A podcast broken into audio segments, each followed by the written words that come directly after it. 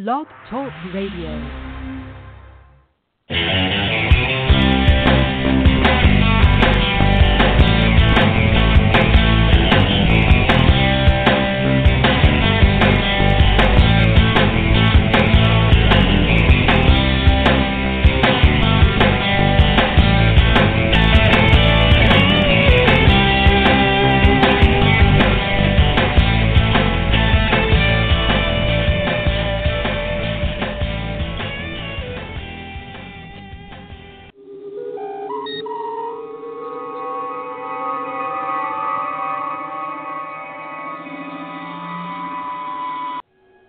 Quarters.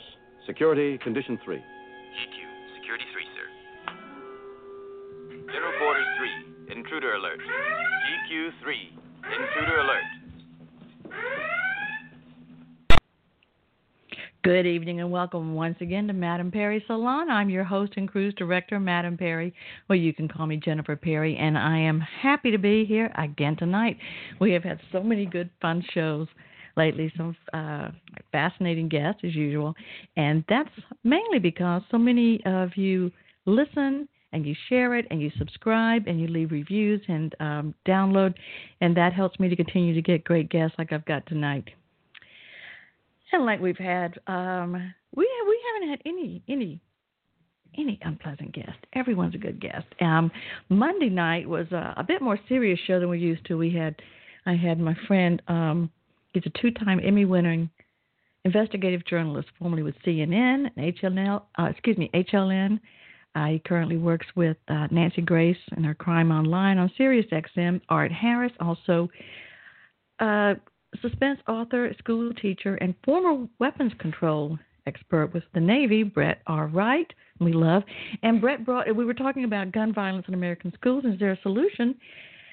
And Brett brought his friend, Chelsea Sobolik, who was a survivor of the Aurora theater shooting. And uh, just pretty much changed the um, the way we had planned to go with the show. But I'll tell you what, she was just she was marvelous. And so if you you can still go back and listen to that show, it's great. Last night we had comedian Ricky Glore on there, and he's talking about his stand-up comedy as well as some musicals he's written, like placing uh, the story of um, anyone who's listened to Fleetwood Mac for years knows the uh, backstories and all the the dramas and soap operas of that band. And so a few years back, he um, in a series of ongoing musicals he's written, he created this one called Fleetwood Macbeth. And uh yeah did the i guess i call a mashup between macbeth and uh, that story and that was hilarious. And uh so but tonight um this is a book. In fact some of the people that i've some of the people that have read that this is going to be my guest that i've already been reading uh this author's book uh the book is called hillbilly hellraisers in it, the author searches for the roots of rural defiance in Ozark in the Ozarks and discovers how it changed over time. Uh, he focuses on experiences and attitudes of rural people themselves as they interacted with government from the late 19th century through the 20th century and uncovers reasons why local disputes and uneven access to government power fostered markedly different reactions by Hill people as time went by.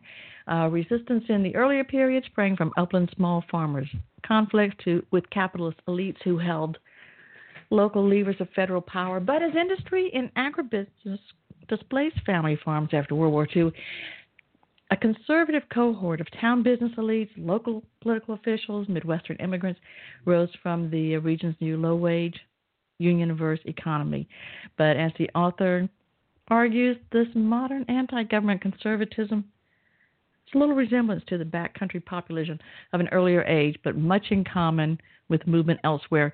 And it's just like with um, the book we last week we had food historian Linda Civitello talking about the baking powder wars and all the uh, uh, the the rough story behind the beginning of the baking powder industry and the, the uh, oh gosh the the backbiting, the spying, the uh, bribing, the lying, even the Klan marches. Um, so there's really nothing new under the sun.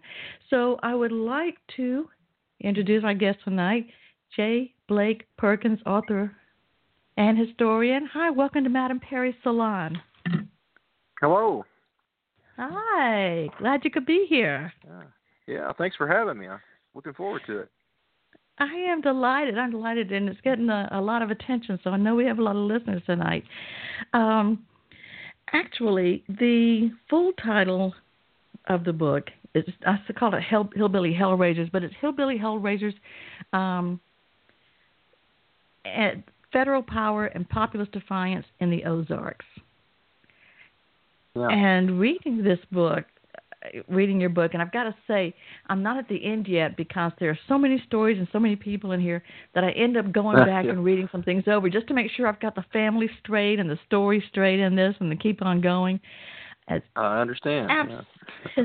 You do okay, good. Thank Because I was just like, you didn't finish my book. Well, I'm trying, but I have to keep going back and then okay, let me get these people straight. Because it's like, uh it is. It's like it's like this would be a great movie, and you know, as I keep telling people, some things the more you know, the more we learn about stuff going on. You know, nowadays, sure, there's there's a pervasive, ubiquitous media, and everybody's got a, a phone, got a camera. Excuse me, a camera with a phone attached, and uh, the, anything can be around the world in seconds. But and these things sound new and and uh, provocative, things going on in politics and in the world. But if you go back and read history, there's not a whole lot new under the sun, is there? No, no, that's right. And and uh yeah, uh you mentioned the the names and the families and so forth and uh yeah, that's uh can be at times a little cumbersome, I guess, to to keep up with all that. But one of my goals in writing this was to really instead of just speaking in in generalizations was to really uh try to put a face on these people, you know, and and uh really uh, as best as I could kind of get in their minds and, and figure out who these people are. So uh so yeah, you, you get into some details in, in, in the book for sure. Yeah, and it's not cumbersome. You really do bring these things to life and the people and their stories. Oh well thank you. And you know, it's just it's interesting. So you don't want to lose. I don't want to lose anything on anybody anywhere, but the uh, the the families and the individual stories, and uh, I guess we're going to get into all that. But your book begins, I believe, in the late 19th century. right. Yeah. And so, first of all, what what why did you want to research and write about this? Well, um, I'm from the region. Is one of the main reasons. Uh, I grew up in a and still live in a very rural, uh, pretty remote area, and so uh, come from uh, many generations of, of kind of rural rural family, rural ancestors, and so forth. So I've always been, of course, uh, fascinated with my roots and so forth, and uh, and uh, just uh, wanted to understand, uh, you know, um, my communities and and uh, my neighbors and, and, and myself, I guess, better. And and so, um, so yeah, I was uh, uh, just just just in- interested in in, uh, in in a lot of the the stereotypes about um, you know people uh, from from uh, my home area and, and uh, the way that other people look at or have often looked at at uh, rural people. And so uh, anyway, yeah, I've just I've just had long had an interest. I can't really um, tell you a, a specific thing that has uh, you know uh, turned me on to this, but uh, but yeah, I've, I've long had an interest. When um yeah, so some of the families that you were writing about, uh you were telling stories and especially when it gets into the thing about the moonshine stills and, and the um Yeah, and the federal agents who sounded like you know, a lot of the history we hear about, you know, you know, there's always the, the caricature of the hillbillies and stories like that.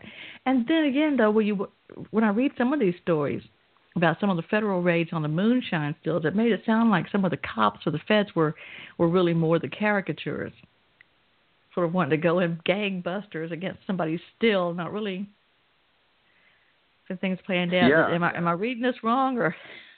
Yeah, no, no, uh, you know, and, that, uh, and that's one of the reasons I wanted to start there. Uh, and and I mean, you can't really talk about hill people. It seems uh, thinking about stereotypes uh, without thinking about moonshiners, right? And I mean, that's one of the hmm that's that's one of the one of the big ones uh uh that has long fascinated people and and uh but uh yeah so so uh and obviously helped to kind of create this image that we have of rural people as just kind of being kind of naturally opposed to you know federal power or uh, the damn government, you know that kind of thing. Uh, Mm-hmm. uh, and and so uh, that's where a lot of those I think stereotypes were really ingrained in the American mind about rural people. And so I wanted to dig into that. I wanted to see you know well, what's what's really going on there. Um, and so what I often find these these uh, these moonshiners are are rather sophisticated individuals. Um, Mhm. They're entrepreneurs. They are uh, they're small farmers who are, uh, are rather innovative, and and so I talk a lot about uh, in the book and uh, how uh, these these people are are always searching to try to um, you know get, to get ahead. I mean they're they're they're small businessmen in many ways, uh, and uh, so these anti moonshine laws and and uh, and the revenuers and the U.S. Marshals and so forth that are constantly trying to crack down on them are, uh, you know, they're getting in the way and they're they're really obstructing their their uh, hope uh, and their and their their, their quest for, for for what really their American dream, you know, in so many ways. And, and Well, these, yeah, that's a good- um, yeah, go ahead. Go ahead. Well, I was going to say when you said Oh, no, their was just- American I- dream, there was a point where it was certainly. I mean, these are people that were very family oriented. Families worked together in the farm, and the fam everything was done for you know the families really stuck together. And I think that's the part where you said that you know they could make a whole lot more money with moonshine to support their families than they could just selling the corn. Right. Yeah. Absolutely. Yeah. Yeah. So again, they're they're uh, uh, trying to trying to think ahead and, and and trying to come up with innovative ways to continue to um, prosper as as family farmers. And this is a difficult time for for small farmers to be able to do that. But um, but in thinking about the uh, you know who who are the revenuers and the uh, and the, the U.S. Marshals and so forth that are always giving them hell. Uh, Mm. what one of the interesting things I found here was that these aren't, you know, these aren't really outsiders. These aren't people coming in from Washington D.C. or, uh, I mean, th- these are local elites who uh, uh, are, you know, uh, wanting to clean up the the image, you know, in their in their town, you know, in their, in their towns and their in their uh, local communities and so forth. They want to get rid of these illicit distillers and moonshiners who are giving the giving the area a bad rap right, in the press and so on. And and uh, you know they're wanting to um, modernize the economy. They want they want to bring in industry. They want to they want to bring in more centralized uh, agriculture and, and things like that. So you know this is not really that. Oftentimes the in, in the in kind of the the myths of the moonshiners and the feds, it's kind of a well insider versus outsider kind of story, but that's not really what's going on there. Um, oftentimes they knew. I mean, they knew each other. They knew who they were. Mhm. Uh, they knew what their backgrounds were. Uh, many of these small farmers, these moonshiners, knew that the the U.S. Marshals and the revenuers, well, those are the rich guys that live on, you know, uh, over in the county seat town or whatever, and and uh, you know they they know uh, uh, that they see things differently than they do, and often resent it. Yes, exactly. You're right. There, there wasn't the. That's one thing that was um, that that I discovered that I wasn't aware of. That yeah, it wasn't like it was some far off people. Was, these were the people you know in in their state, their home, and yeah, they knew them. So tell me, where did we start? Where did we begin for? uh when somebody starts reading Hillbilly Hellraisers, and we start, like as I said, in the late 19th century, where do we start with the um, situation? People are are moving to Arkansas, to the Ozarks, trying to get some land, start to plant. Where where did this where did the community build from?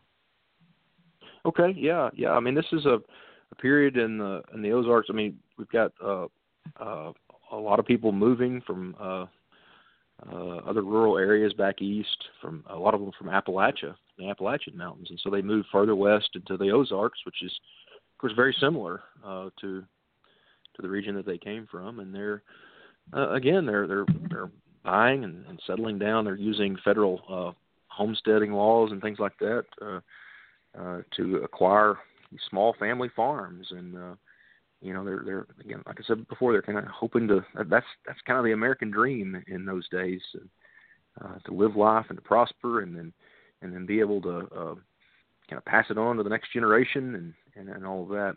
but this is uh, also the period late 1800s, early 1900s that that Mark Twain Mark Twain called the Gilded Age.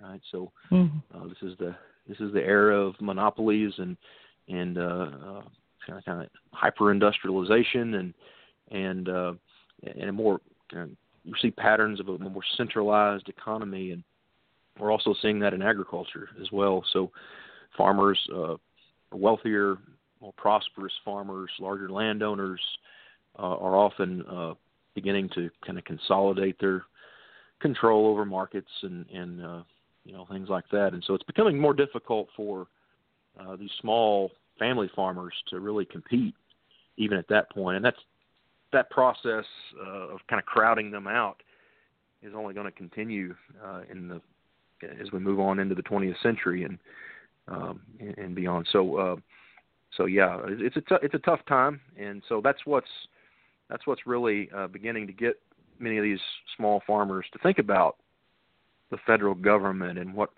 what role, if any, it should be playing, and and so on. I want to say right now, if you're listening live, and this is Wednesday, February 28th, you're listening live to us tonight. I'm talking to Jay Blake Perkins about his book, Hillbilly Hellraisers, and you want to call in and talk to Blake or ask a question or comment, the number is 646 716 9922. That's 646 716 9922, and we'll be happy to take your call. And so, yeah, so let's get back then to I think it's when we start to see, um, for me, what seemed to be the beginning of their distrust of government, the people there, is when somebody comes forward like I'm, you know, I'm going to be, I'm not one of them, I'm one of you, and I'm here for you. And I believe that was Davis. Am I right? Right. Oh, Jeff okay, Davis? yeah, uh, po- politician Jeff Davis, right? Yeah. Yes. hmm and uh makes them think that he's their man, he's there for him. I'm not one of them. Yeah. But then, Yeah, sure. Yeah, Jeff Davis. Yeah, Jeff Davis is a uh, extremely popular politician who, a very interesting character, um, and and and turns out to be one of the most despicable uh, character uh, political characters. Uh, but uh, but it's interesting though. He he really builds a, pol- his political career uh, on this populist ethic, as I refer to it in the book. It's so. uh, I guess let me back up just a little bit. Um, you know, these aren't uh, one of the one of the main points I, I'm I'm, I'm making in the book, and, and that, that these many stories that I tell uh, bear out is that these rural people aren't automatically opposed to the federal government. In fact, far from it. I mean, many of them are calling for some of the most dramatic expansions of of federal power ever. I mean, they're calling for increased federal regulations and, and even redist- redistribution of wealth and things like that. Um, I mean, they're calling for the the federal government to take over the railroad industry. Um, they are some of the strongest advocates for the progressive income tax, so uh, taxing the rich and corporations. And uh, so, anyway, they're they're um, you know you know in that sense, then they're not they're certainly not just opposed to, to government per se. exactly. And so uh, Jeff Davis comes along, and um, and kind of to make that point, Davis uh, becomes so popular because before he became governor, uh, and he was elected in 1900 uh, by the most lopsided margins in Arkansas political history because the people loved him so much. But before that, he had been a, uh, the state attorney general, and he made a name by uh, for himself by uh, basically uh, suing every insurance company doing business in Arkansas, and so he kind of became this uh, this kind of uh, folk hero for the working man, you know, against the uh, the corporate insurance companies and so forth, and you know they they fell in love with him, and and uh, because he was speaking to many of the issues that they were uh, concerned about, and but but then uh, later on, once he comes to power, that's kind of the despicable part. He begins to uh, uh, clearly become more concerned about uh, building up and, and maintaining his political coalition, and he starts to become. Uh, I mean, he, he becomes one of the most rabid race baiters, you know, and and, and you know, really in all Southern political histories. Uh, uh, really really plays the the race card and and things like that. But and, and, and in fact, during go- his, his time as governor and later he became U.S. senator before he died in 1913, he he did practically nothing. I mean, he he didn't really uh, do much in, in terms of uh, policy or anything like that to to help the rural people who uh, you know who put him in power. And yeah, you're, you're right. He was he was quite race baiter. I mean, the, the speaking with um, I think alongside the uh, president of the United States had to call him down. Yes, yeah, yeah. Roosevelt, uh, Theodore Roosevelt. That's right. Yeah. Because he publicly, uh, Jeff Davis, uh, uh, publicly supported or kind of endorsed uh, lynching, and and so uh, even uh, Theodore Roosevelt had to sort of scold him for for that one. but, I'm sure he didn't didn't appreciate. But um, but yeah, that's a pretty serious move when yeah when somebody's to scold you right out there in public, and, and it's the president, uh, President Roosevelt. But um, so yeah, so they start off, you know, they they're they're not as anti-government as people think. They're, they're totally different from what the um, the assumptions or um, opinion are. But yeah, and many many of them are socialists. Uh, that, that's interesting. They're, yeah, they're, yeah. Fact, Let's talk. Yeah, yeah, yeah. Rural the rural socialist movement was was actually quite quite big in uh, in uh, uh, rural Arkansas and, and over in Oklahoma and parts of Texas and uh, Missouri. So, yeah, that's that's uh, interesting that many listeners may not be familiar with. Uh, my things change, don't they? yeah, seriously. And so, what? So, tell me what you mean when you talk about populist ethic, and and its relation to rules. What, what you call smallholders or family farmers. Yeah, yeah. So, so you know, in this populist ethic is this really this view that um, the federal government can and should play a role in, especially in in the in the, in the economy, and, and and so they're they are uh, calling for economic democracy. They they they resent uh, uh, the fact that so much of the economy is being centralized in the hands of of uh, of a few, and I mean there's there's there's so many sim- similarities and patterns to our own times uh, in terms of the U.S. economy at the time, and and they're uh, you know so so this populist ethic essentially calls for the federal government to step in and regulate and, and redistribute uh, resources to kind of level the playing field, uh, uh, so that uh, smallholders, uh, working class people uh, have a chance. Right? It doesn't. Mm-hmm uh, the economy is not all gobbled up by uh, a bunch of rich and powerful elites and corporations and so forth. So it's a rather pro-government uh, mentality. Yeah, that's it. That it's it's yes, it is pro. So, but then when the thing comes in about uh when you get into the book, the part about you know how you really make us rethink all the assumptions and all the things that we heard about or the caricatures about the moonshiners in the Ozarks and that they were anti-government and that it was a very "don't tread on me" type of culture. You know, those things that just turned into caricatures actually, but that's not exactly how it was.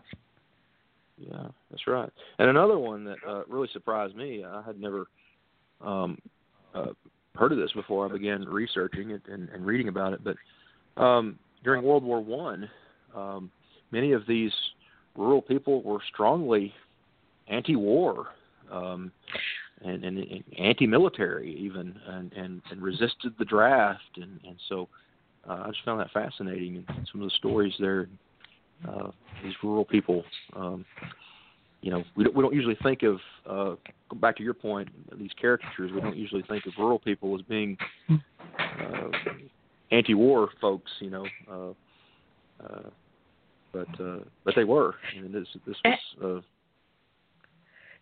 yeah, that was another another revelation, and in your book is that the yeah the resistance to the war and just not uh, and to the whole the whole philosophy. I mean, the whole idea behind it. They just didn't agree with it.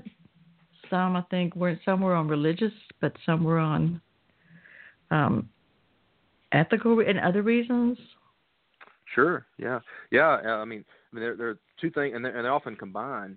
Uh, uh, several of them are um, um, motivated by their religious objections, and so there again, we go another caricature of of kind of the of the uh, uh, naturally conservative evangelical and fundamentalist Christians, uh, but but many of these um, many of these uh, uh, you know these these uh, rural churches um, were strongly opposed to to war, and uh, in, in fact leaned leaned in, in kind of the pacifist uh, direction. Many of them were pacifists, and and so um, yeah, they, they saw this as uh, going against uh, uh, you know what they believe were the teachings of, of Jesus Christ, and and uh, and and and so yeah, they they many of them uh, resisted for those reasons, and oftentimes the uh, political and the, and the religious intermixed.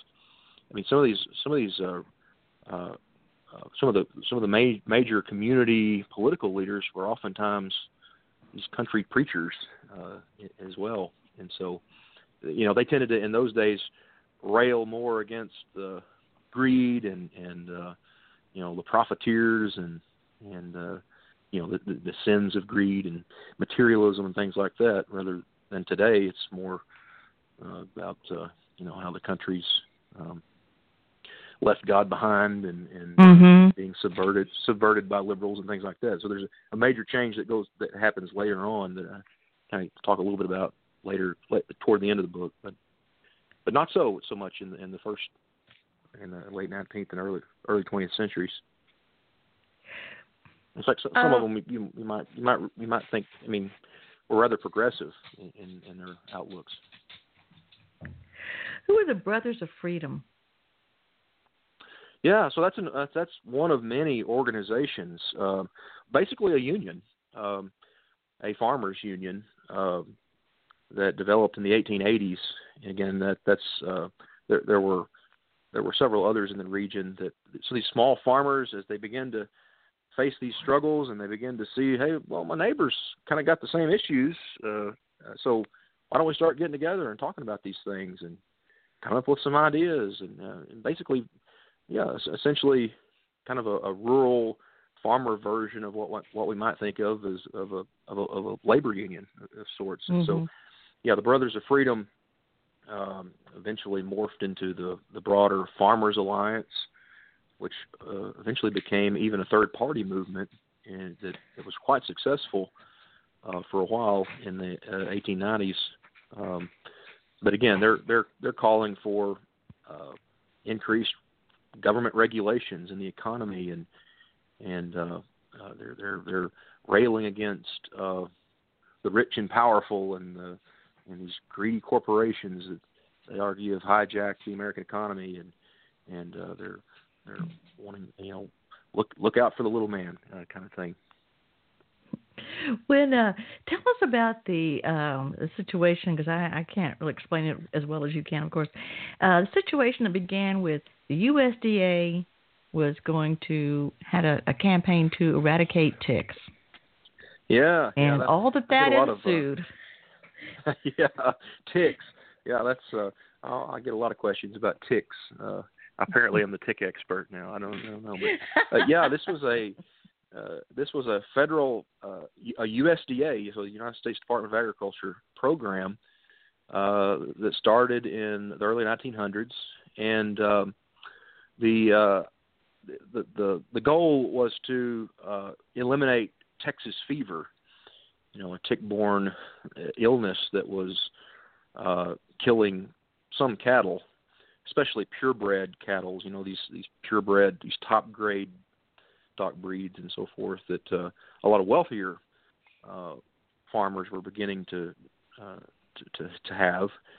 And so the yeah the USDA um, starts this program. The the idea is to get rid of all these ticks because these ticks are carrying tick fever, right? And and they're hurting the cattle industry. They're hurting farmers. Is the idea. Um, what what they didn't realize, or maybe didn't care about, was that smaller farmers um, who are going to bear heavy costs uh, for complying with this program really aren't experiencing the same kinds of loss that the wealthier farmers are. They don't have these top breed cattle. They've just kind of got the old native uh, what they what they often called scrub breeds. So, and they've mm-hmm. over the years developed immunity to the to Texas fever, and so they're not these smaller farmers aren't really dealing with these kinds of issues. It's not a problem for them, and yet uh, the uh, USDA and, and, and is working through state and local governments and sheriff's departments and so forth are forcing this on all farmers. Basically, the argument is, well, this will raise all boats, right? It'll, it'll help everybody. Uh, mm-hmm. And yet, uh, they enact they enact flat taxes uh, to to pay for the at least the state and local portions of the federal program, and, and so that's going to uh, regressive taxes that are going to fall on the shoulders of these smaller farmers more. And also, these smaller farmers are still in those days. Uh, th- their cattle are roaming around on on the open range. So unlike today, where cattle are in in fenced pastures, right? Uh, right. In those days, they, the cattle, the cattle and the hogs and everything else just kind of ran around where they wanted to in the woods and on on neighbors' property, wherever. And uh, for so farmers that were growing crops, corn or whatever, would fence in their uh, kind of row crops. And so, anyway, uh, because of that, I mean, the program required these farmers to go and have their cattle dipped in this arsenic solution to get rid of the ticks. Mm-hmm. Uh, they, they built these concrete dipping vats to run them through, and, and then they run the next one through, and so forth. They had to do that once every two weeks until the inspector, the federal inspector, said, "Okay, the ticks are gone, and you don't have to do this anymore." And so, for these small farmers, I mean, this required so much time and, and money and effort to try to round up their cattle and get them to the dipping vats. And so anyway, there was an immense resistance to that. They began blowing these uh, vats up, concrete vats with dynamite, and uh, and in one case, I, I talk about a, a, an assassination. They assassinated uh, one of these federal inspectors over the whole ordeal. So uh, yeah, kind of an interesting interesting affair. But but once again, what's they're not resisting the federal government. Right. They're resisting these local these local elites who are imposing this program on them, in which they don't really benefit from, and they're having to pay the cost for it. And and it's really a, a program as they see it for, uh, for these local elites and their interests, and so uh, they're using federal authority to get what they want and force it on everybody else, kind of thing. And so they're being forced to this, and they don't they don't really even need it, but they're being forced to it, and it's taking time, and it's costing right. them. Sure. In a yeah. lot of ways. So there's a there's a it's, it's another example of the class the class conflicts that they had, and that just right. builds and builds that resentment that leads to resistance, right. isn't it? Yes, and, and many of those who resisted uh, resisted the this tick program the, the strongest were once again rural socialists. So, uh, mm-hmm. again, that just you know, illustrates they're not inherently anti-government. In fact, they're very mm-hmm. pro-government, but but they uh, you know they resent the inequality there in, the, in these local business elites, these big wealthier farmers, uh, using federal authority to uh, put this put this uh, burdensome program on the shoulders of the of the little man, you know, the working class man. Yeah. Yeah, it's, the man's keeping them down. Is what it is. Right. Yeah. Yeah. It's like no matter how hard they struggle to get ahead and and work hard and and and build something to care for their families and something to leave for their children. It's like the it's like the the elite groups. They just keep trying to. It's like they're almost trying to find ways just to keep them down. Yeah. And so, yeah, that would definitely build resistance, resentment, I would think, and resistance. Um, if you're listening live, I'm talking to J. Blake Perkins uh, about his book, Hillbilly Hellraisers Federal Power and Populist Defiance in the Ozark. And if you want to call in, the number is 646 716 9922.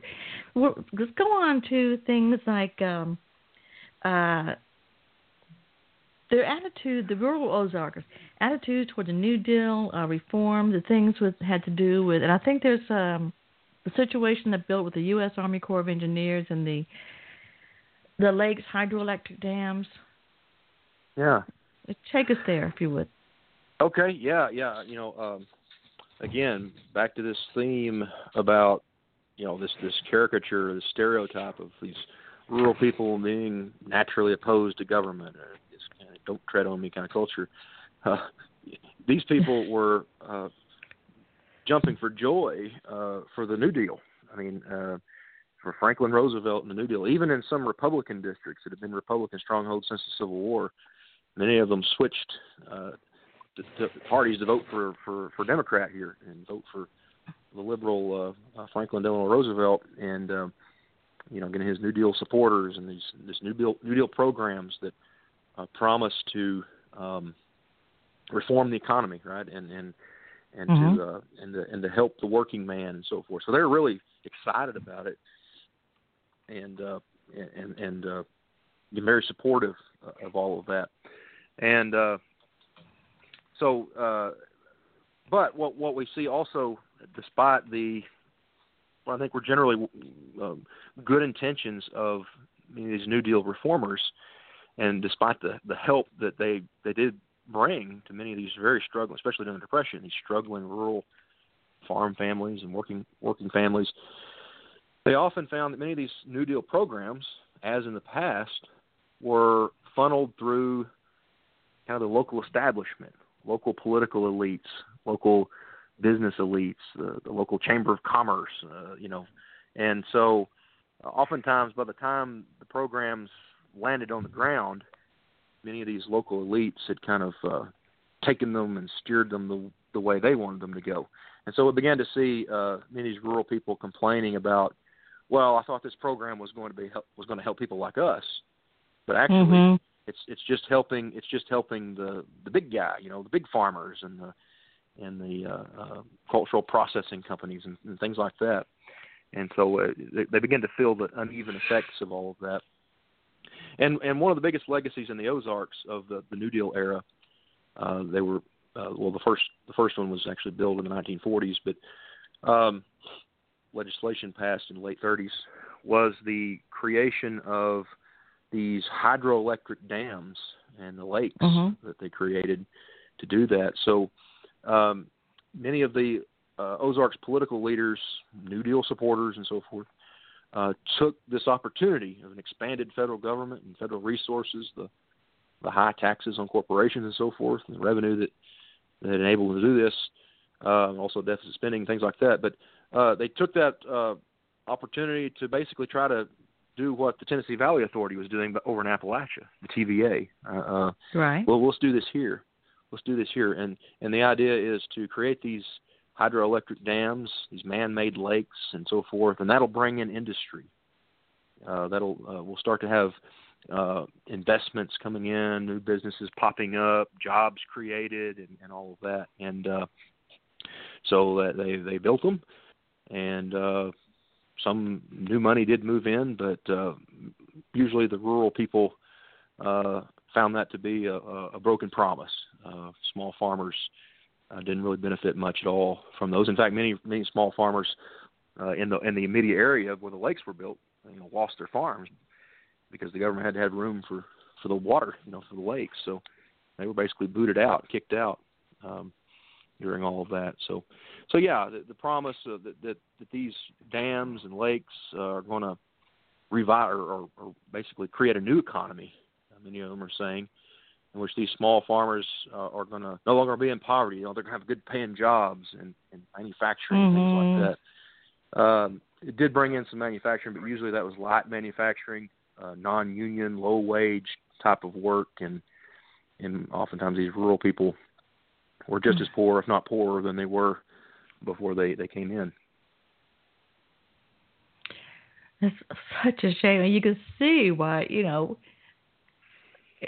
what what a depressing way to live. It's like every time so you you think you're getting somewhere, you're getting ahead. Somebody's got a way that's supposed to work that never does. At least not for you. Um, yeah, yeah.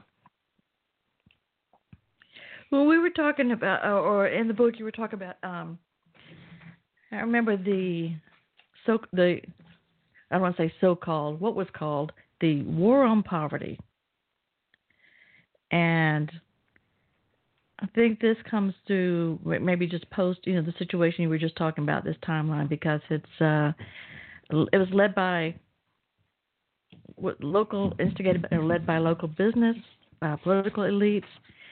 Um, what they call the New Ozarks Defiance. So tell us a, a little bit more about that. Okay.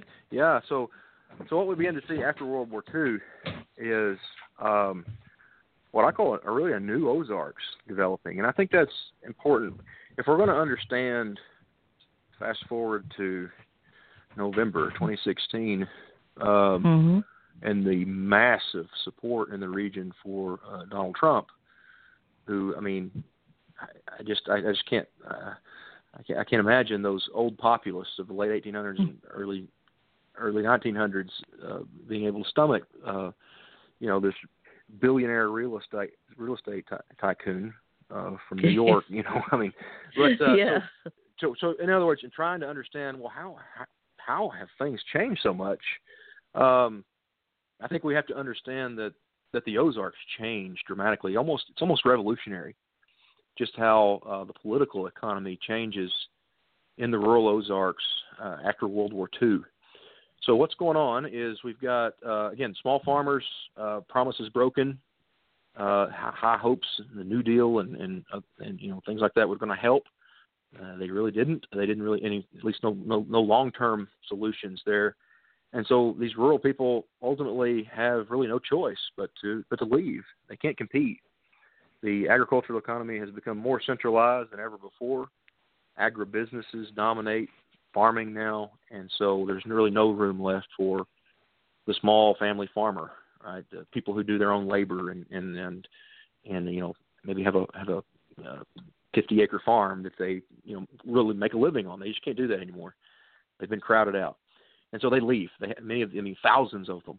In some cases, over half uh, of of, of a county's population is gone within uh, just just a few years. So there's this mass out migration of rural people um, leaving the region to go find work in places like Illinois, um, um, you know, St. Louis area, uh, out out west in California, up in Washington State, up in Michigan and Detroit, and so, so they're leaving, and, and within the region they're leaving to they're headed to uh, larger towns and cities like Little Rock or Springfield, Missouri, or places like that. So, and and in their place we have uh, a kind of a new economy begin to be developed here. So there's almost a consensus between conservatives and liberals that um, well, what we need to help solve the rural poverty question is business. Right? We need we need to attract business. We need to attract Mhm. manufacturing and and uh, and that will that will create jobs.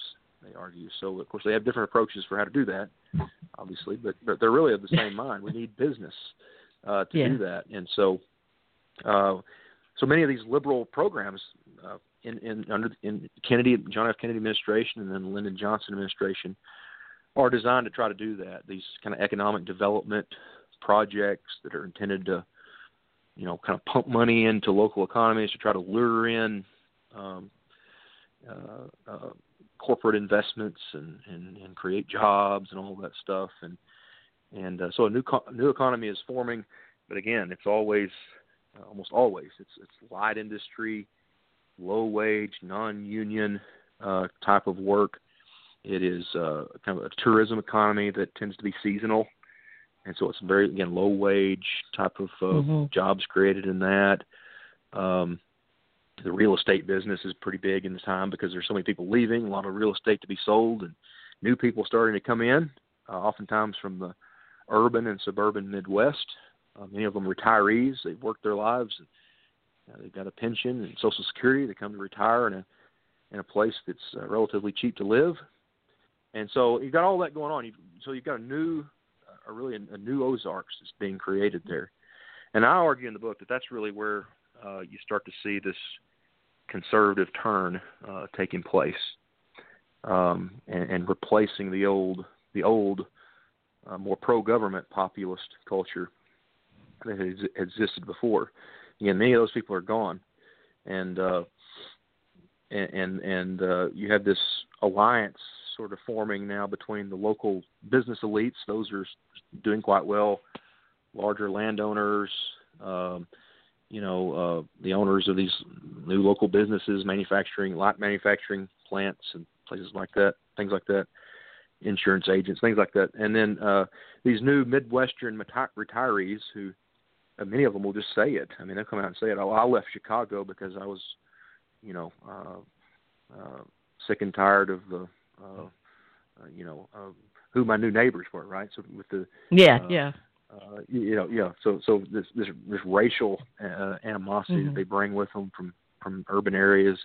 So I'm going to leave and go to rural areas. So anyway, got this this combination, this alliance uh, taking shape there that kind of creates this new uh, kind of conservative political culture. And your question was about the war on poverty. You know, uh, Lyndon Johnson administration. Again, Mhm. another effort to try to, I think, I think a well-intentioned effort to try to uh, help bring rural people and urban people, but uh, rural people in the case of the Ozarks, uh, out of poverty. And, and uh, there were some well-intentioned programs, but these but these uh, you know these local business elites and so forth uh, resist that at every turn. They're proud to have the money if they can control it, Mhm. the federal money.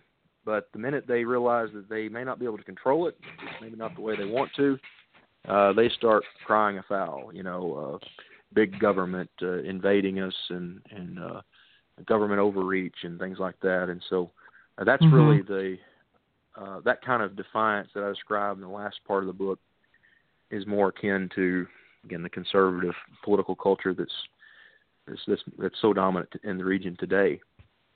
You know, some of what you were talking about just a moment ago sounds um, similar to me, and, and I'm not a historian, but of uh, people I know in who live in Asheville, North Carolina, Yeah, and very similar situations where the, the businesses come in.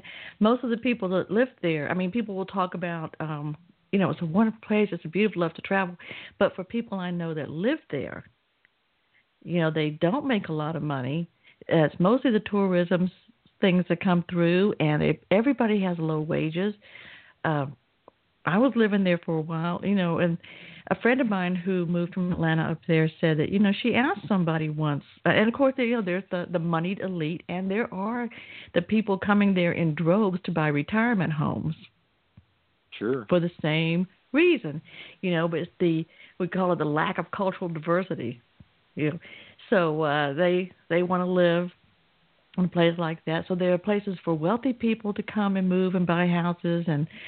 You know, it's like my mother asked me something about the uh, Biltmore Hotel. You go to the Biltmore while you're there. I said, well, mother, most of the people I know or work with up there can't afford. If you you can work at the Biltmore, but you probably can't afford to go there Right. if yeah, you live right. there, you know. So unless Yeah. you're working there, you know, then no, you're not going to really see the Biltmore. But the same situation. Uh, one woman told me um, up there. She said, "Yeah, it's all breweries and hotels. So you got to either make, learn how to make beer or make beds." And Yeah. uh, another another Atlanta friend that moved up there she said she was talking to somebody once. She's a she's a bartender, and the she said, "Why do they keep wages so low up here?" He goes, "Well, if people want to move here, they'll put up with it."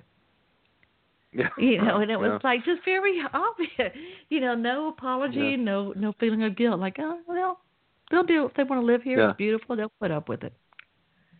Yeah, yeah. Uh, and the last, my conclusion conclusion of the book, I talk about uh, the rise of the Tea Party in the Ozarks, and and what I found was rather remarkable. Um, one of the uh, strongest uh, kind of local groups of the Tea Party uh, emerged in Mountain Home, Arkansas, and it is Mountain Home was one of these towns that was just uh, really revolutionized because it sits basically right between two of these giant hydroelectric dams and lakes that the New Deal created, and it's just the irony is just amazing. Um, you know, that, that because it brought in brought in all of these you know retirees from you know Chicago and other places that have come in and and uh, other other Midwestern uh, wealthier maybe uh, Midwesterners who are investing in the local economy, buying up all the real estate and you know you use hotels and the kind of the, the tourism industry there,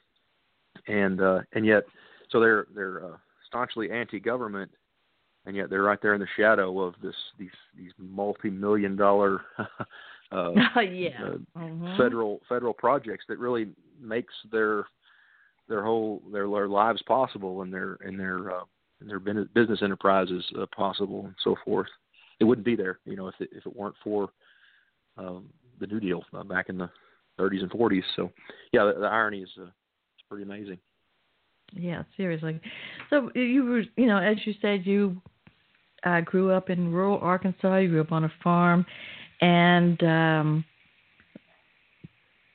I know, um, you know, wanted to ask you how that influences some of your insights, the way you approach the book. But I would imagine, though, some of the characters that I've read about in here, especially back, uh, um, maybe around the turn of the century, the 19th or the 20th century, I imagine you've heard about a lot of these people, almost like um, uh, uh, folk heroes growing up, and maybe you.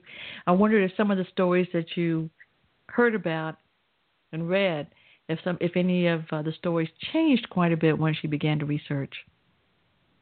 Yeah, you know, yeah, several of these uh, these uh, uh, people and incidents uh, uh, I, I first came across on in kind of local historical journals and kind of which which tend to be more kind of folklore oriented often, and uh, so yeah, some of the stories were uh, yeah pretty uh, well. Uh, one, one of the moonshiner stories there uh, tend to be uh, portrayed as uh, oh this uh, good for him, good you know good for him for standing up against the feds and all that stuff. And and uh, but yeah that's once you once you dig into the actual into the actual research and what was actually going on uh it, it completely changed the the dynamics of the story. Um so yeah that's one thing other thing I talk about in the book is how memory and um these these stereotypes and these uh, our assumptions about rural people, I think have, have changed and, and they've been kind of created.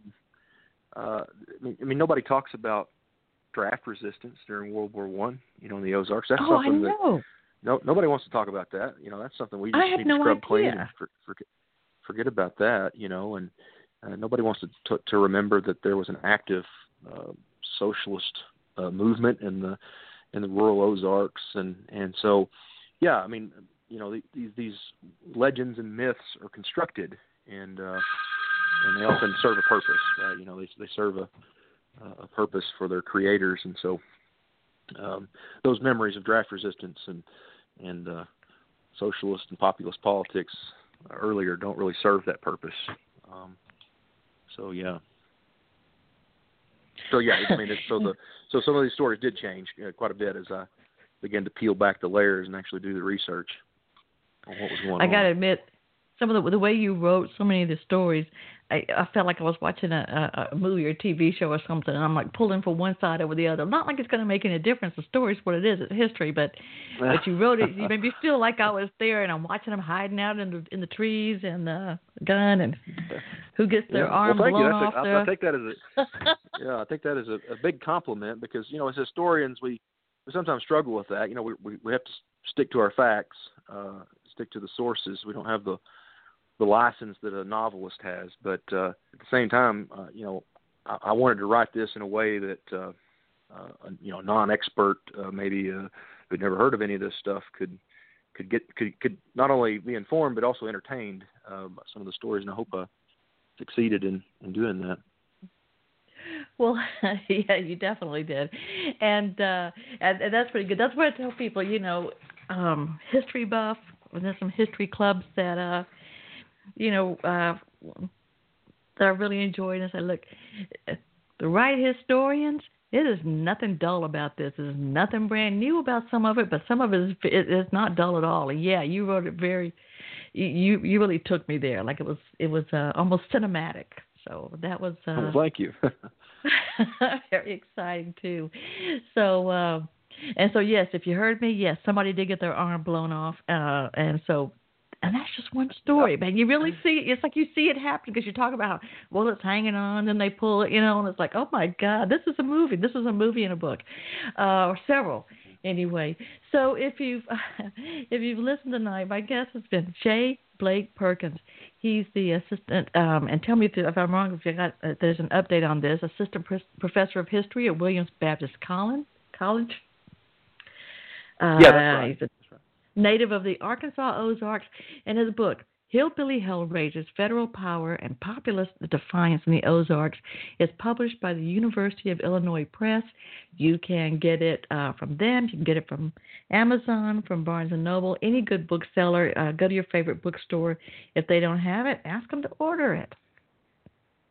Isn't that right? Blake? Yeah, yeah. By all means, yes. yeah, because believe me, this book. Somebody had already messaged me um earlier saying, "Have you read this book?" You know, I said, yeah. he goes, "This is pretty heavy stuff." I said, "I know, I know, but it's fascinating." So, uh yeah, definitely. Uh Blake, I wish you much success with the book. And so, what is your next book going to be? What, what have we got coming up soon?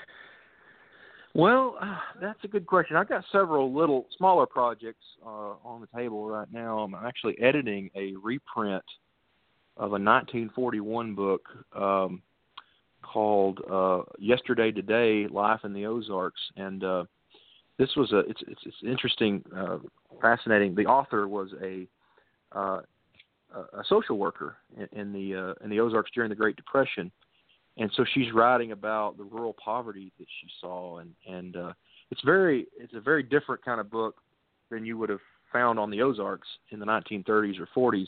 Most of those were again real folklore oriented. They were uh, kind of kind of portraying this romantic image of the backwoods uh, uh, Ozarker. Uh, lucky lucky him, and that you know they don't have the trappings of modern America, and they can you know, kind of live out lives of isolated existence and carefree existence and so forth. But anyway, she's she's kind of pushing not not kind of she is pushing back against that and actually bringing to right to light the actual poverty that that was was very rampant. And so anyway, I've had a lot of fun with that, and it'll probably be out maybe within the next year or so.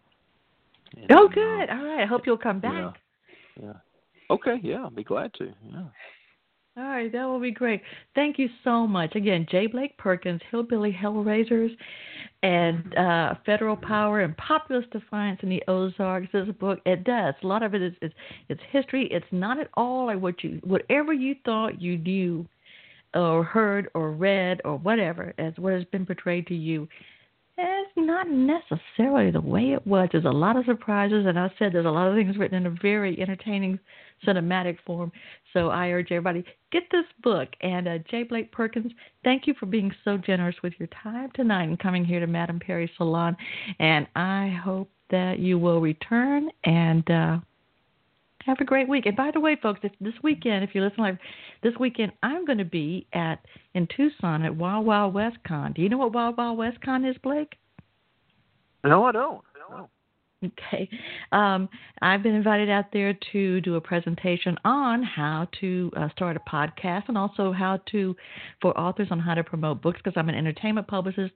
But uh, Wild Wild West Con, but, but I can't call it how to start a podcast, Blake. I have to call it something like hiring, hire, um, harnessing wireless telegraphy uh, for entertainment because it Wild Wild West Con is a Western steampunk convention. Are you familiar with steampunk? Oh, okay. Oh, okay. Yeah, yeah all right. Yeah, yeah it, nice. takes I'll place in the old. up. Yeah.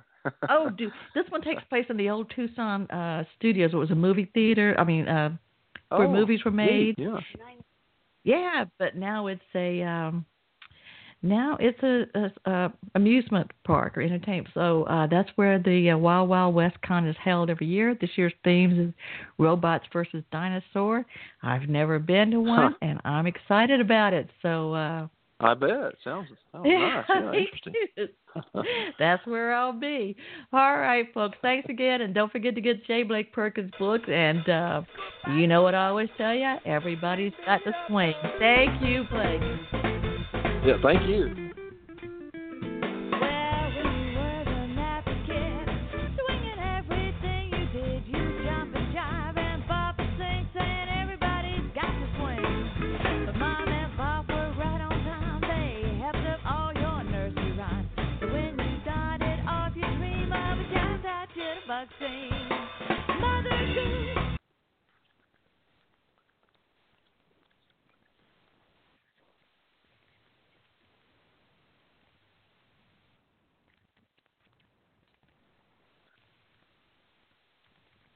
Judy was boring. Hello. Then Judy discovered ChumbaCasino.com. It's my little escape. Now Judy's the life of the party. Oh, baby, Mama's bringing home the bacon. Whoa, take it easy, Judy. The Chumba life is for everybody. So go to ChumbaCasino.com and play over 100 casino style games. Join today and play for free for your chance to redeem some serious prizes. chumba ChumbaCasino.com. No purchase necessary. Void where prohibited by law. 18 plus terms and conditions apply. See website for details.